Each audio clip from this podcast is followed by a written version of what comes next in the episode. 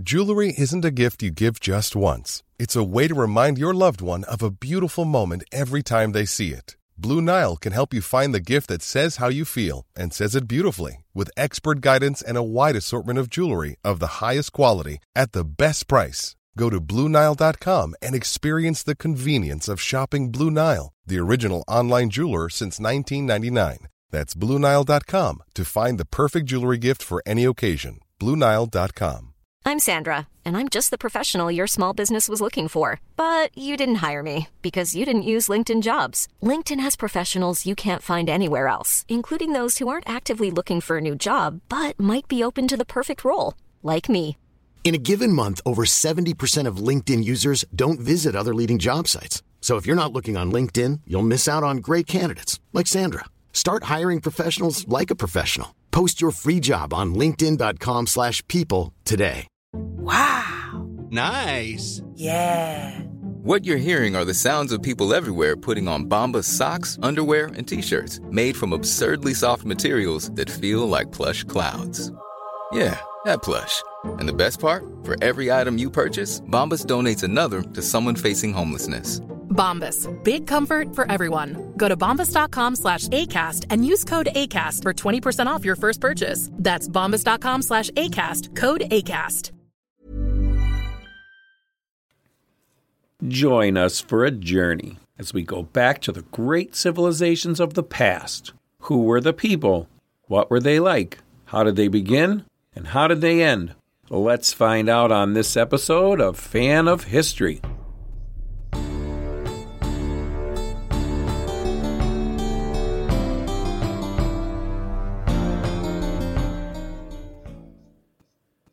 And hello, Dan. Back in the 560s, I am Bernie, Scranton, Pennsylvania, with Dan in Stockholm, Sweden, and he is going to lead us. Last episode, we talked about the Middle East in the 560s, and we're going to continue with that area. Take it away, Dan. Thank you, Bernie. You're welcome. We have Amel Marduk, evil Merodach. He's the king of Babylon. He outsmarted his five brothers and became the king.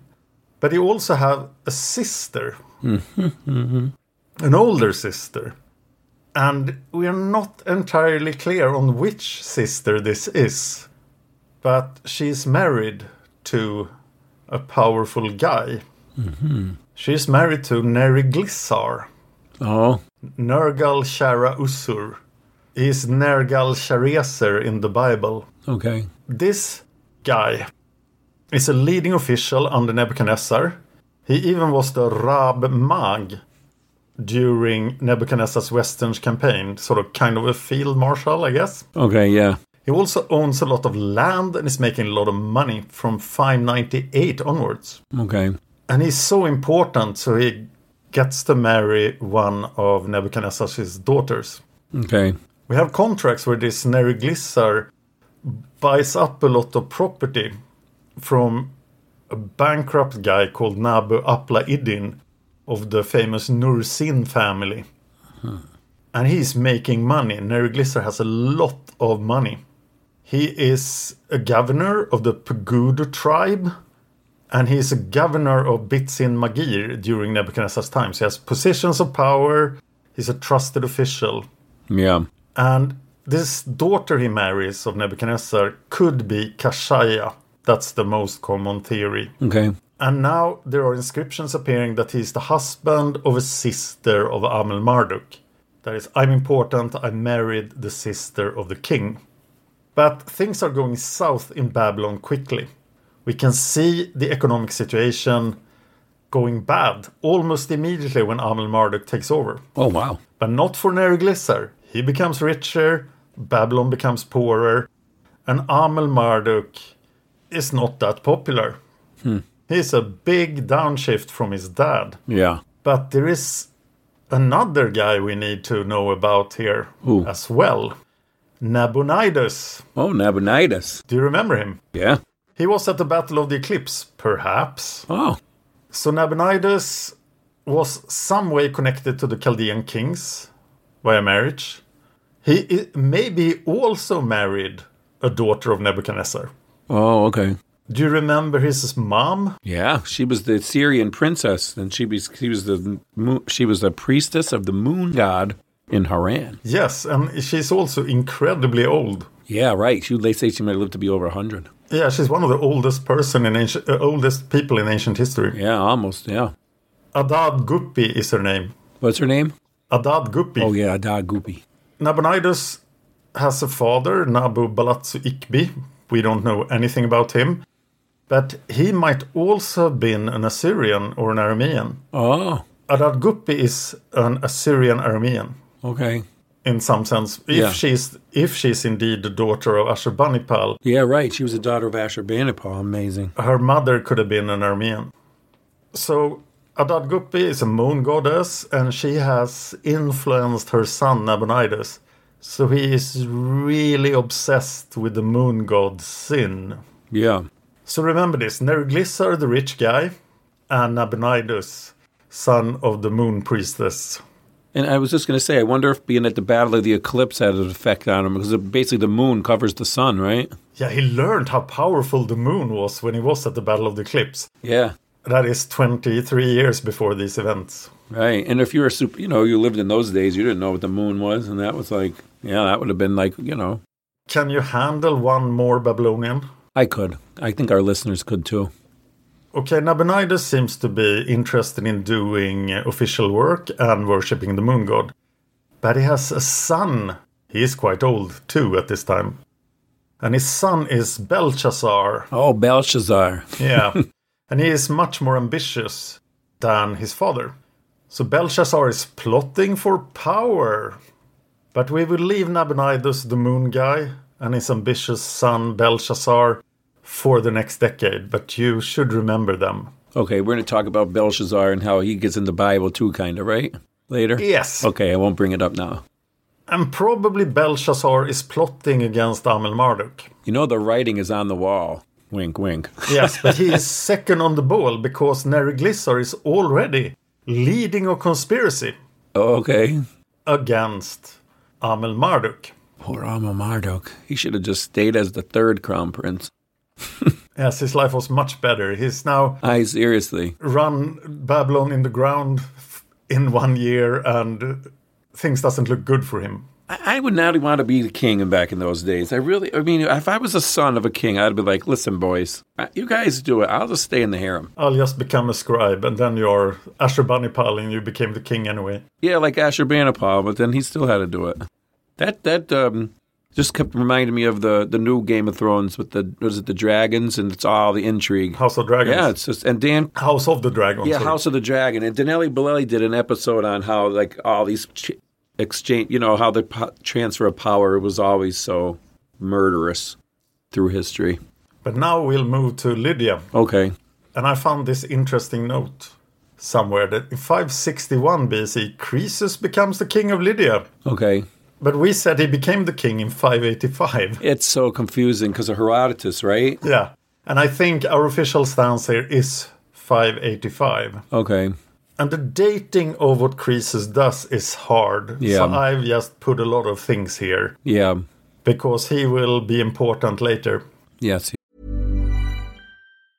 A lot can happen in three years, like a chatbot may be your new best friend. But what won't change? Needing health insurance. United Healthcare Tri Term Medical Plans, underwritten by Golden Rule Insurance Company, offer flexible, budget friendly coverage that lasts nearly three years in some states. Learn more at uh1.com. There's never been a faster or easier way to start your weight loss journey than with PlushCare.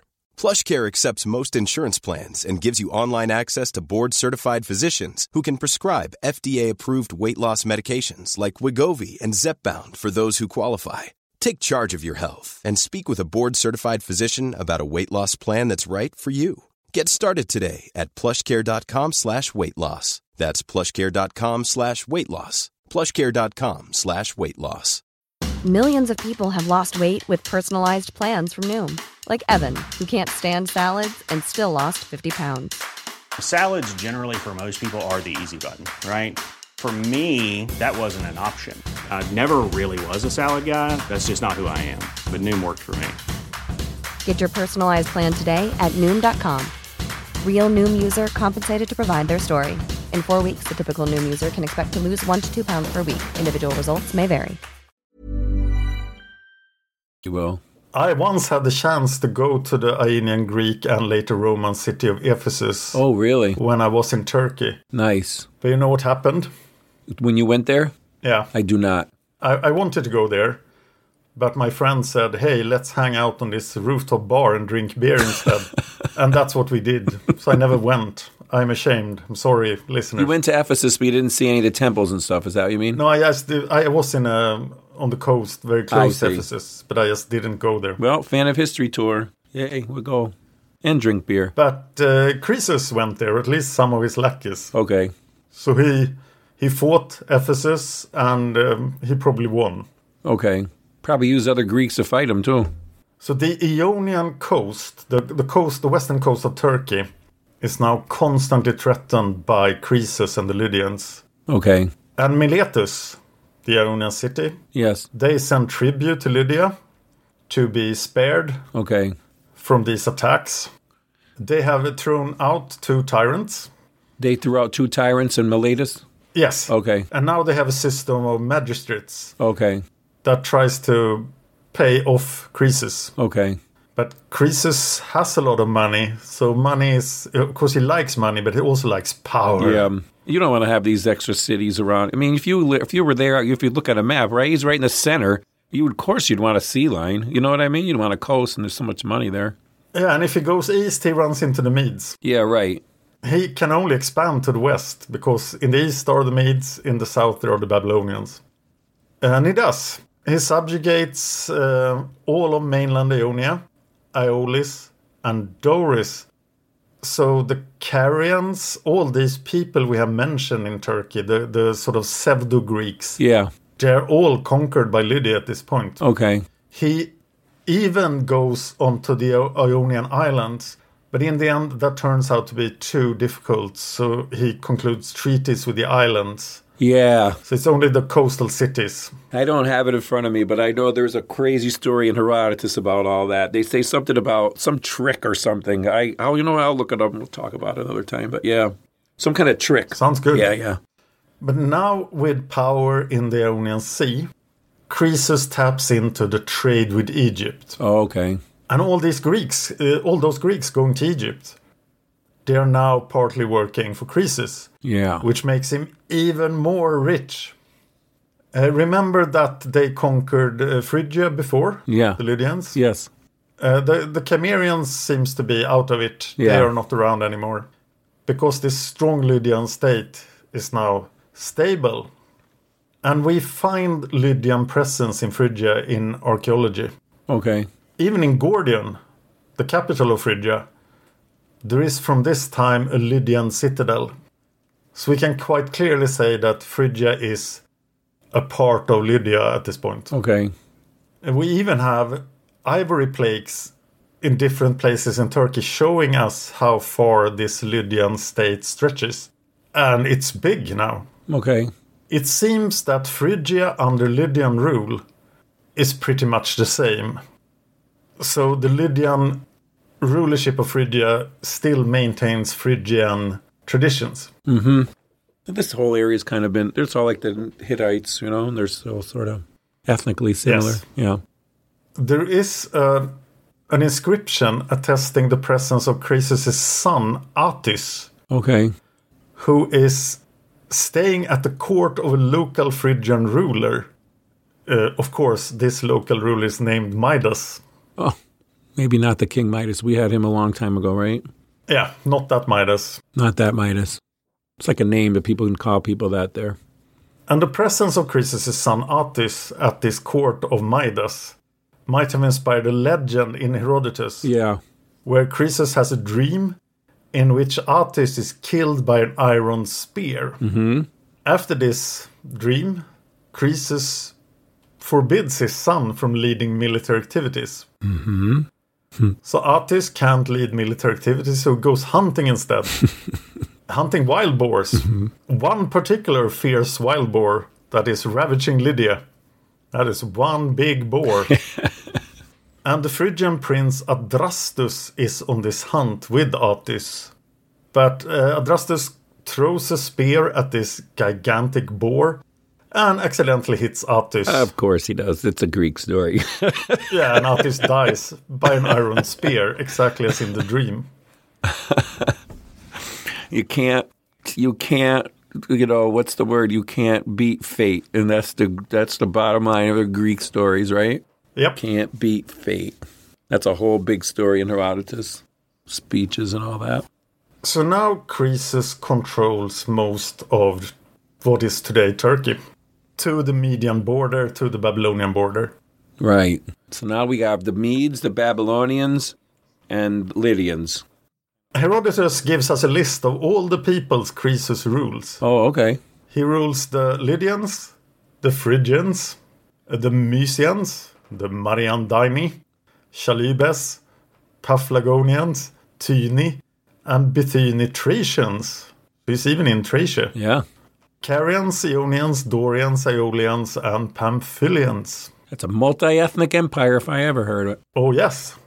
And of course, a lot of these conquests might have been made by Croesus' father and not by him. Yeah. Especially if he didn't get uh, the kingship before 561. Correct. Herodotus makes a claim that the Lycians are not subject to the Lydians.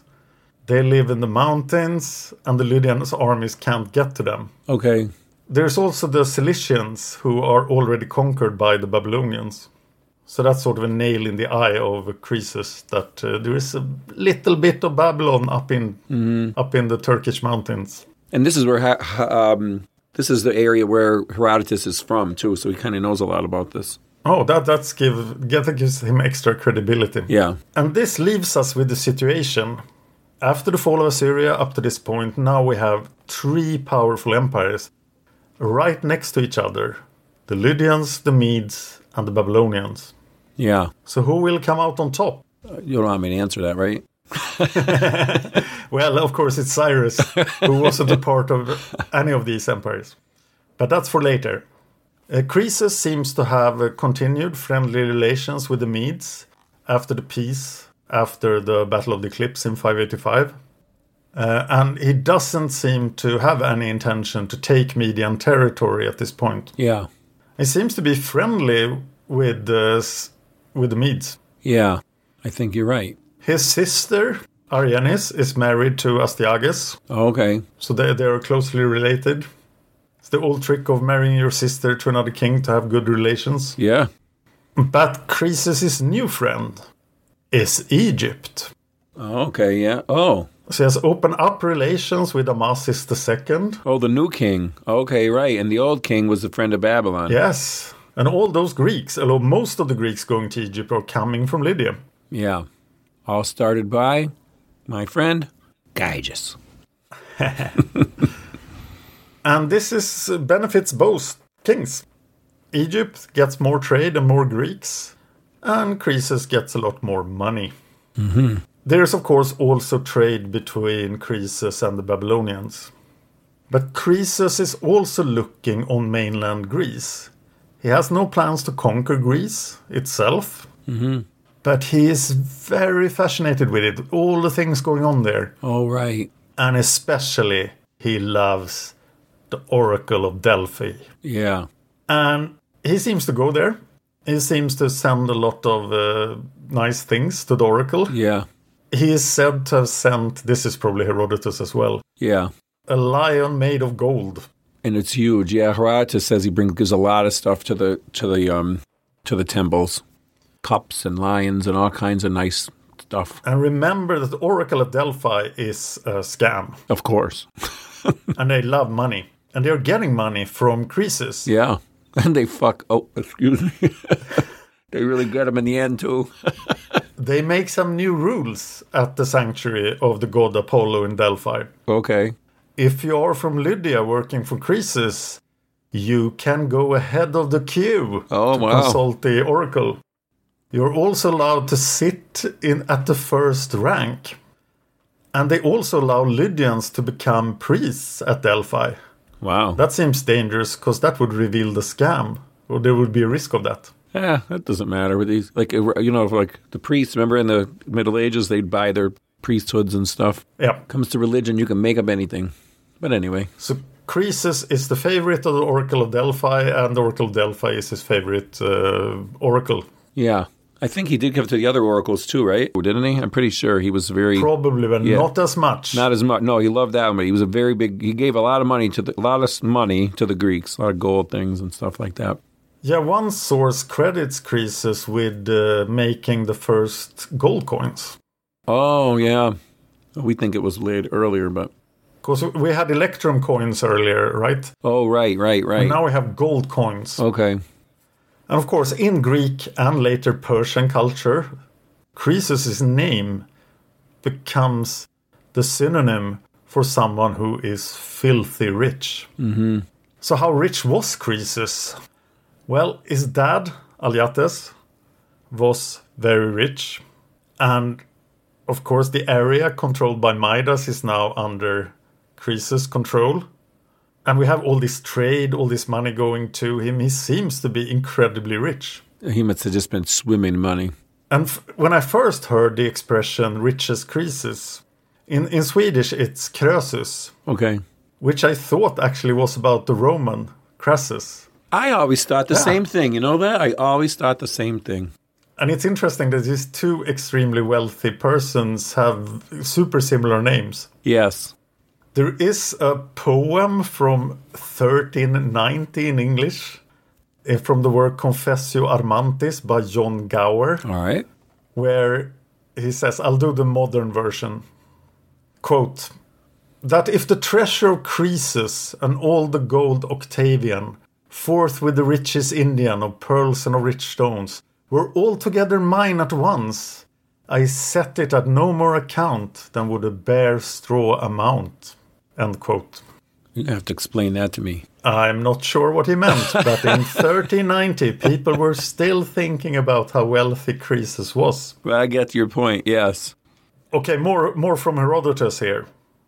In one Herodotus story, Croesus encounters Solon Yeah. And shows him his wealth. Did we talk about this when we talked about Solon? Yeah. Yeah. We mentioned long? it. Yeah. Yeah. Yeah. Yeah. Yes. That's interesting, though, right? You got through it. You read it now too. yeah. We can uh, we can mention it again Yeah. because Croesus realizes this guy is extremely wise. Yeah. So he asks Solon, who is the happiest man in the world? And Solon responds that three people have been happier than Croesus. Yeah. Tellus, who died fighting for his country, and the brothers Cleobis and Biton, who died peacefully in their sleep after a mother prayed for their perfect happiness. Hmm. and then Solon goes on to explain that Croesus cannot be the happiest man because he's not dead yet. Yeah. And we can only judge this after he has died. Yeah. And uh, of course, we will learn that Croesus isn't the happiest person in the world. Right. This is probably a legendary account. Of course, it's just another. It was one of those Greek stories, you know. You can't fate. You can't. It's I, even like me. I live like that kind of. When someone says like, even the smallest thing, like, "Boy, this trip is going great. We're making great time." I'm like, "Don't say that until you get there." But it makes sense. Yeah. Because Solon is still around. And why wouldn't Croesus speak to one of the wisest men of his time? Well, yeah, if that's true that he went there, yeah, they say Solon traveled all around because remember that because he put the laws into effect and he had and he couldn't change them unless he was present, so he went away for ten years. Yeah. So they say he went there.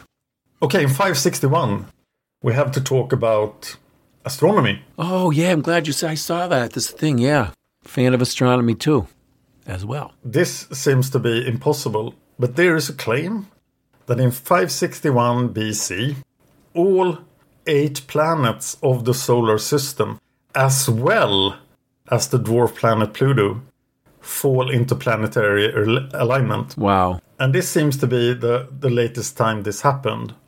But I looked into it, Okay. and good contemporary sources said that because of the orientation and tilt of the planet's orbits, the eight major planets of the solar system can never come into perfect alignment.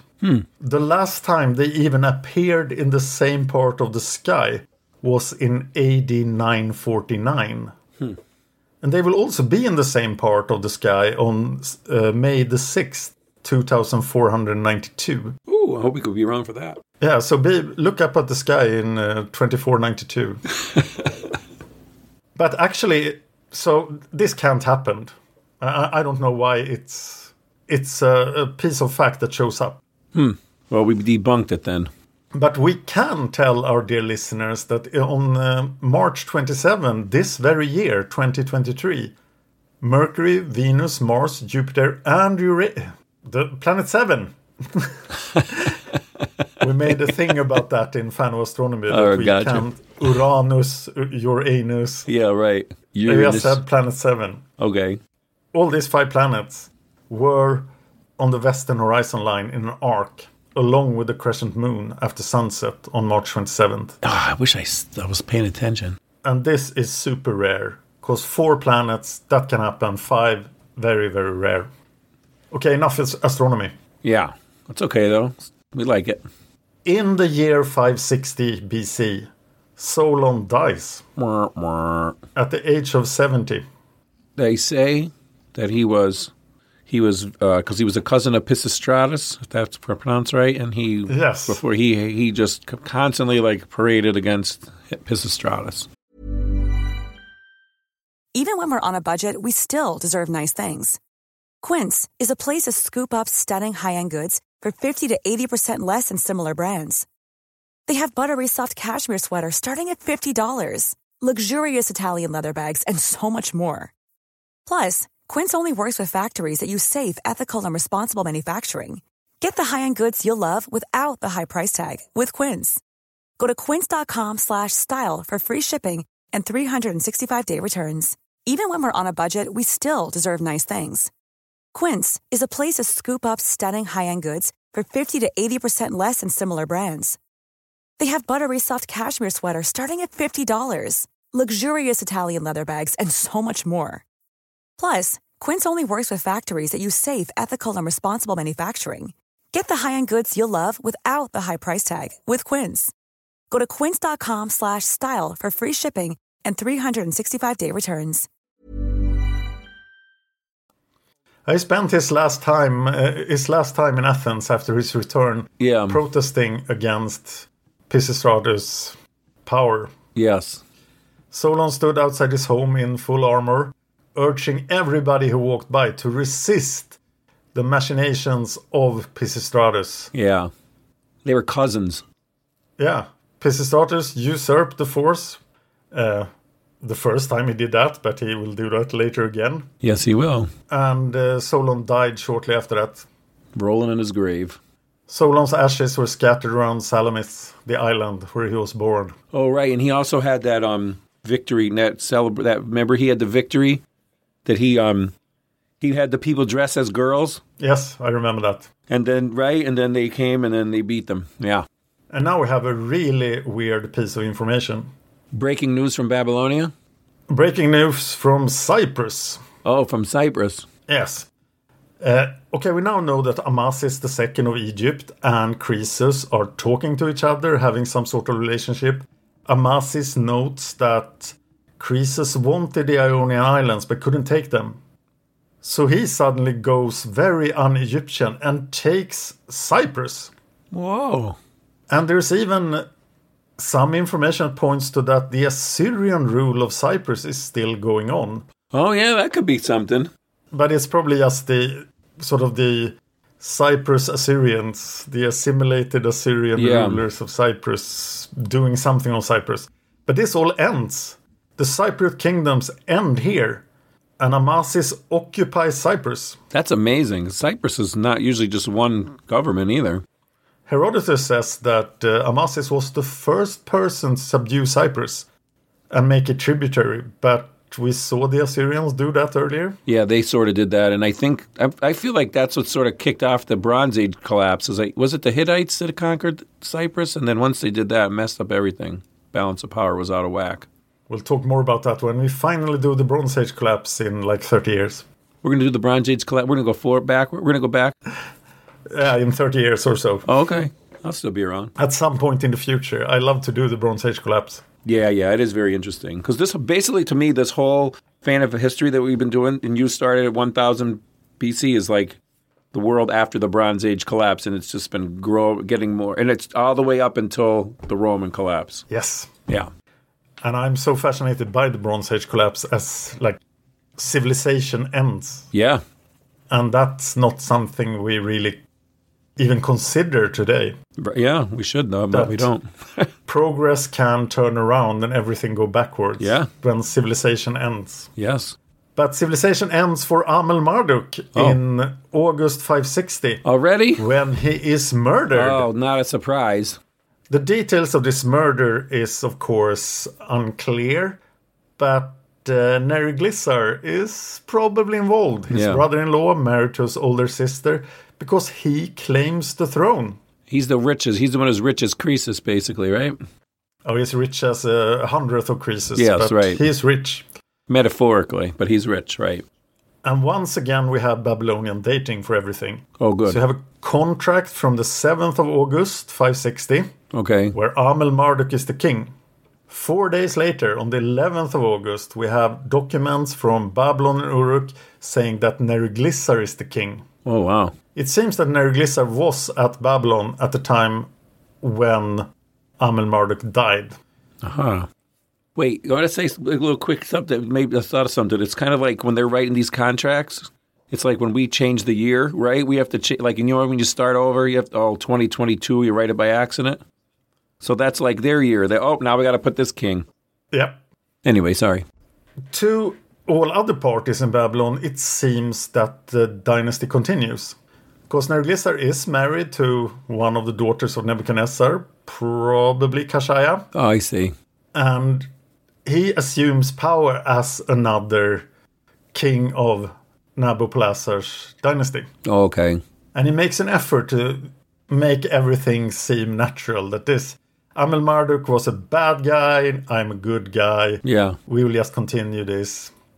And it seems to be a, a, struggle within Nebuchadnezzar's extended family. Mm-hmm. So Neriglissar is not uh, an outsider, but he's very much in the family Yes. and takes power from his brother-in-law then. Mm-hmm. And it might even be the older siblings against the younger, depending on whose moth- who is your mother. so this is the Neriglissar comes from another wife of Nebuchadnezzar. Oh, So right. his line. Okay. But now Kashaya's, then probably her her mother's side of the family wins. And Neriglissar is now the king of Babylon. He immediately assigns an heir who is Labashi Marduk, and that's his son. Oh, okay. Probably with Kashaya. Right. Hopefully, then. Right. Keep the. Yeah, so this guy, Labashi Marduk, is the grandson of Nebuchadnezzar II. Right. So that's legitimate. And we learn a lot more about Neriglissar, Labashi Marduk, Nabonidus, and Belshazzar in the 550s. But that will, of course, also be the age of Cyrus the Great. Yeah. We're just rearranging the chi- they're rearranging the the deck chairs on the Titanic, right? Yes. and um, the rise of Cyrus is, of course, bad news for Babylon. Yeah. I mean, maybe not for the people, but for those rulers anyway. But before we go to the 550s, we have to talk about Siddhartha Gautama. Oh, yay. Okay. Next episode? And I don't know at this point where we'll put the China episodes or the China episode, but my, the next episode where I will be talking a lot will be Siddhartha Gautama Part 1. I'm excited to hear it. Yeah. All right. Thank you so much, Bernie, for hearing me out on this. Oh, thank you so much. I mean, thank you so much for doing all this, for putting this all together. For sure, I, I definitely had been reading a lot about this era, so I was able, I'm able to follow along. We had read a lot of um, Herodotus, but yeah, I mean, Dan did a great job putting this together. Check out our Facebook. Yeah, please. Please uh, contribute to our Patreon at patreon.com. Search for Fan of History. That helps out a lot if you do. Thank you, everyone who's done that. Yeah, absolutely. We love you guys. And spread the word. Yes, yes. Tell your friends. Tell your history interested friends that they need to know everything about world history from 1000 BC Right. to 560 BC. That's what they need to know. They should abandon their hobbies, their other interests. They should care about the Assyrian Empire and what came after it. Yeah, it's very important. You wouldn't have what you have now if you didn't have that then. Yeah, that's that's the thing that is important in their lives. Tell them this. Yes, you should definitely tell them. Just listen while you're driving, pay attention to the road, and you will become very much more educated. Yes. You'll know it's when you say rich as Croesus, it doesn't mean Crassus. the things you learn on Fan of History. Yes, yes, yes. Very good information. And also, we have another pod. We have another uh, show called "What's New in History," so we could check. Make sure you check that out too. You can tell your friends if they're not into the ancient stuff all the time. We have vary with stuff. Oh, I have some news for what's new in history. Oh, good. Yes, but I'll uh, take that in. I'll talk about that later. Okay. All right. Well, let's end this episode, and we'll we'll get working on Buddha and China and all that stuff. All right. All right. Cheers, Mr. Dan. Thank you, Bernie. You're welcome. Cheers. If you enjoyed this podcast, please consider supporting us on Patreon. Patreon.com slash fan of history. Just a dollar an episode would help us out. Thanks, and see you next time.